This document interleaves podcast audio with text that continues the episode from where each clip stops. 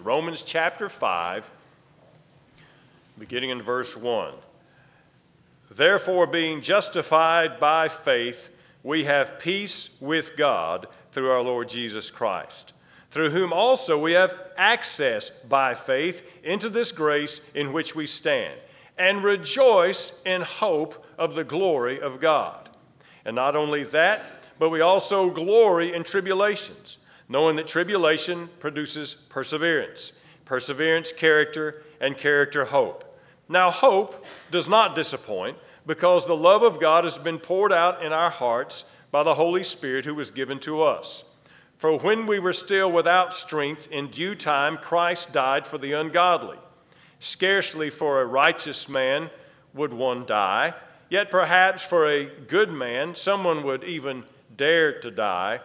But God demonstrates his own love toward us in that while we were still sinners, Christ died for us. Much more then, having been justified by his blood, we shall be saved from wrath through him. For if, when we were enemies, we were reconciled to God through the death of his Son, much more, having been reconciled, we shall be saved by his life. And not only that, but we also rejoice in God through our Lord Jesus Christ, through whom also we have now received the reconciliation. Let's pray together, please. Father, thank you for your word. We thank you for what goes on through eternity that makes salvation possible. We thank you we can rejoice in the salvation of a soul, and that tells us that the church is still at work. Thank you, Father, for working through your word to bring people to you. Now we ask as we look at this passage of Scripture, speak to our hearts. We all need something today. We all need to hear from you. Please do not leave us alone. In Jesus' name we pray. Amen. You may be seated. Regardless of when you accepted the Lord, when you accepted the Lord, you can identify this passage of Scripture in one statement that Paul introduces these thoughts with. Therefore, being justified by faith, we have peace with God through our Lord Jesus Christ we have peace with God. What a statement!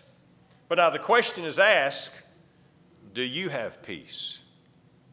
Do you have peace? A lot of people, of course, seek peace in their lives. It's one of the things that people seek, and they spend their lives seeking peace. And a lot of times we have to understand exactly what peace is.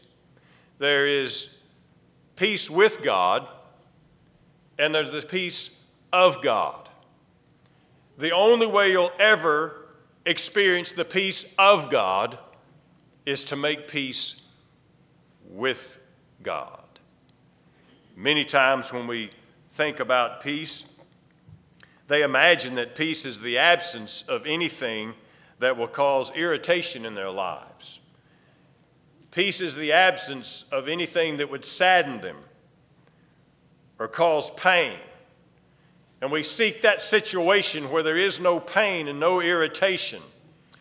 Back in December of 1972, the Eagles came out with a song, I've Got a Peaceful, Easy Feeling. That's what people are searching for. Now, for those of you who know that song, and it'll be on your mind for the rest of the afternoon, you're welcome. I've got a peaceful, easy feeling. But a lot of people don't have that easy feeling. So they seek peace, and they seek it in all the wrong ways. They seek it in situations, they seek it in alcohol or drugs. They're seeking anything that would bring peace in their lives. Well, there is no peace of God, and we'll look at a little bit more of that tonight, without making peace with God. And this morning, we want to look at the idea of making peace with God. Before we can determine about making peace with God, we have to nail down the problem with peace. And the problem with peace is us. The problem with peace is us. Paul focuses in on the problem in verse 10. For if, when we were enemies, we were reconciled to God through the death of his son.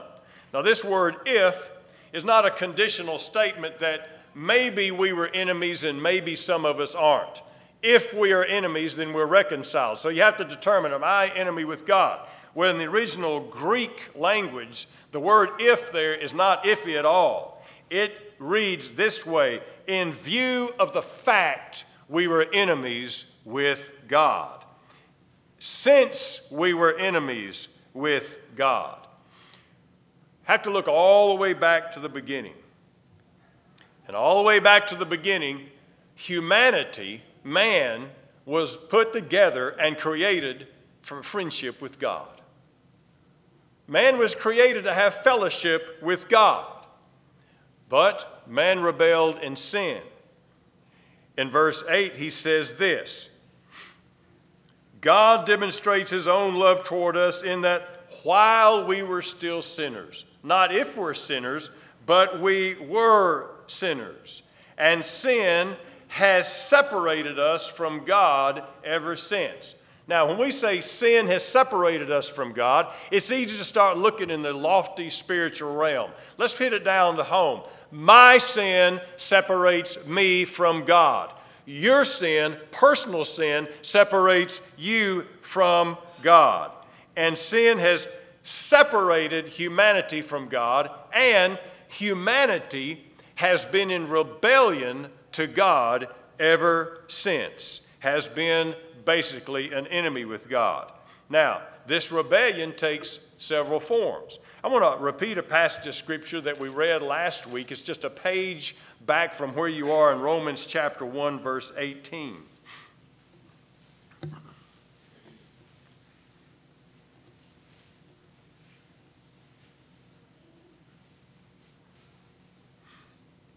Romans chapter 1, verse 18. For the wrath of God is revealed from heaven against all ungodliness and all unrighteousness of men who suppress the truth and unrighteousness. Because what may be known of God is manifest in them. God has shown it to them, talking about mankind, humanity. For since the creation of the world, his invisible attributes are clearly seen being understood by the things that are made, even his eternal power and Godhead, so that they were without excuse. Now get that. And here's the truth God is clearly seen by humanity. What's the problem? Continue reading. Because although they knew God, they did not glorify him as God. Man is very well aware of God through the things that are made. And although they knew about God, they don't glorify him as God and they deny God as God. And we continue reading. They change the glory of the incorruptible God into an image made like corruptible man, birds and four footed animals and creeping things. Look down in verse 28. Even as they did not like to retain God in their knowledge. Did you catch that? God is clearly seen throughout all uh, of creation. Humanity, on the other hand, doesn't like to retain God in their knowledge. Why? Because if there's a God, there's accountability and responsibility. And humanity, in its rebellious state, does not like to think about answering to a higher power. We continue reading. Even as they did not like to retain God in their knowledge, God gave them over to a debased mind to do those things which are not fitting, being filled with all unrighteousness, sexual immorality, wickedness, covetousness, maliciousness, full of envy, murder, strife, deceit, evil mindedness. They are whisperers, backbiters, haters of God, violent, proud, boasters, inventors of evil things, disobedient to parents, undiscerning, untrustworthy, unloving, unforgiving, unmerciful who, knowing the righteous judgment of God, that those who practice such things are deserving of death, not only do the same, but also approve of those who practice them. Wow, what a picture of humanity. And we see aspects of this. Rebellion to God takes many forms. The most common form is just simply people ignore God. They may say, Yeah, I believe God exists, but they ignore God and they push God out of their lives. Some people are actually openly hostile to God's ways. They scoff at God's ways and they scoff at people who promote God's ways. They are called haters, intolerants, bigots, judgmental. So they, they resist not only God's ways, but they resist anybody who would promote God's ways. That's all because of man's rebellion. It's not a new thing, it's not an intellectual enlightenment that has just come upon the American culture. This has been going on since day one. And 2,000 years ago, Paul wrote, Humanity, culture, society is always in this effort to push God out of the consciousness. It may come through false applied scientific facts. It may come through political, you know, you heard the word political correctness. Let me just rephrase that political compliance, because there's nothing correct about those mindsets. So we understand humanity has pushed God away, and sometimes it comes just to ignoring God, sometimes it comes into including lifestyles that are an open rebellion against God. Sometimes it's an open hostility to God, and then sometimes it's in idol worship. Now, you might say idol worship has no place in American culture. You don't see people who put statues up. However, an idol is anything that comes between us and God and actually pulls away our devotion that we would give to God. In fact, the Apostle Paul made a statement in Philippians chapter 3, verse 19 whose God is their belly. Now, when we talk about belly, we're not talking about just your stomach or your appetite, we're talking about anything that you strive for in the physical realm. It could be covetousness, which is mentioned here. It could be any other pursuit of money, power, popularity among your peers, any other thing that you go after besides God. That is an idol. So we make all these things, and it's like anything but God. Anything but God. How, how do you answer this question about how the universe began? Anything but God. How do you answer the question about, about all the, the complexities of life and all the complexities of, of death and eternity? Anything but God. Any answer we can come up with. That's man's rebellion. And man has been enemies with God ever since the fall. That is our natural state. That is where we stand as humanity. But now let's look at the solution is provided by God. Isn't that something? The problem with peace is us. So you'd think God would say, You messed it up, you figure it out. God loves us too much for that. There are three words in this passage of Scripture, and all of them point to pretty much the same action. It says this We have peace with God. Again, we think of peace as being an easy feeling, not having any problems, not having any worries. Well, that sounds attractive. But you see, the word peace here actually is from a Greek word that means to bind together that which was separated. Wow. What's the problem with peace? The problem with peace is we're separated from God because of our sin. What's the solution? We have peace with God through Jesus Christ. Through Jesus Christ, we who were separated from God because of our sins are now brought together. We continue reading. Through whom we have access by faith into this grace in which we stand. Well, the word access, that's, of course, access we think of being able to go in and see someone. Like if I wanted to see the county judge or the governor, sometimes it's hard to see people in high places. So to gain access is somehow to gain permission to go into their presence. But it's really even more beautiful than that.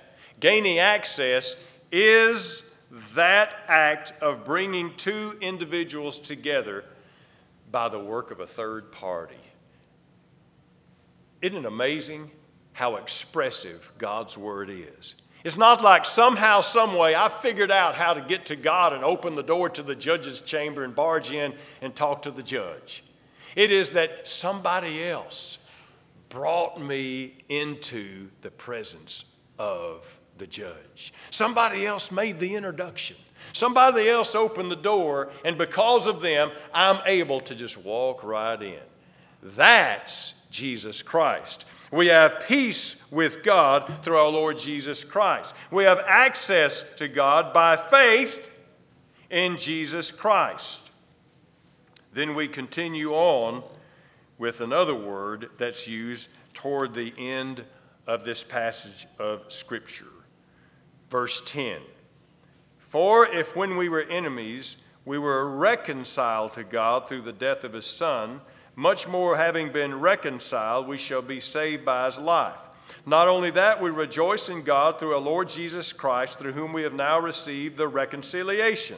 Three times the word reconciled is used. I'm aware of the fact that the King James Version says, by whom or through whom we have now received the atonement. The word atonement in the original language, same Greek word for reconciliation. So, one thing we need to understand here is it is man, not God, who needs to be reconciled.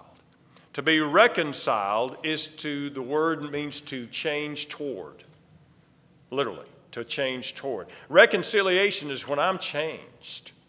I'm changed toward God. And you see, it's man that has to be changed toward God because God didn't change. God's the same as He always been. God did not move, man moved. And you see, God's attitude toward man has remained the same. As I mentioned before, man was created for fellowship with God, welcomed God at the end of every day. After sin, what'd they do? Ran from God. Right? Man changed. Man's position changed, man's attitude changed, but God's attitude toward man has always remained the same, and that is love. Though as humans, we disobey him, we ignore him, we deny him, we blame him, he still loves us. That has not changed. And God brings about peace through Jesus Christ. God brings about access to him through Jesus Christ. God brings about reconciliation. This verb is used three times through Jesus Christ.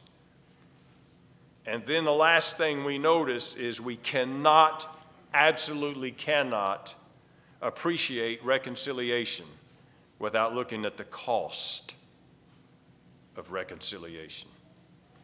The cost of reconciliation. Verse 8 says this While we were still sinners, Christ died for us. Christ died for us. The word for means in the sake of, on behalf of, or instead of. He died on the cross instead of us. He paid our penalty. As if that wasn't enough, Paul reinforces it again in verse 9. Much more having been justified by his blood. Justified by what? By his blood. Verse 10 says this We were reconciled to God through the death of his son three times, as if maybe we couldn't get it the first time. He talks about the beauty of reconciliation, the beauty of peace with God, but then he says, and let me tell you how much that cost me the death of his son. Paul echoed these thoughts in Colossians chapter 1, verse 19.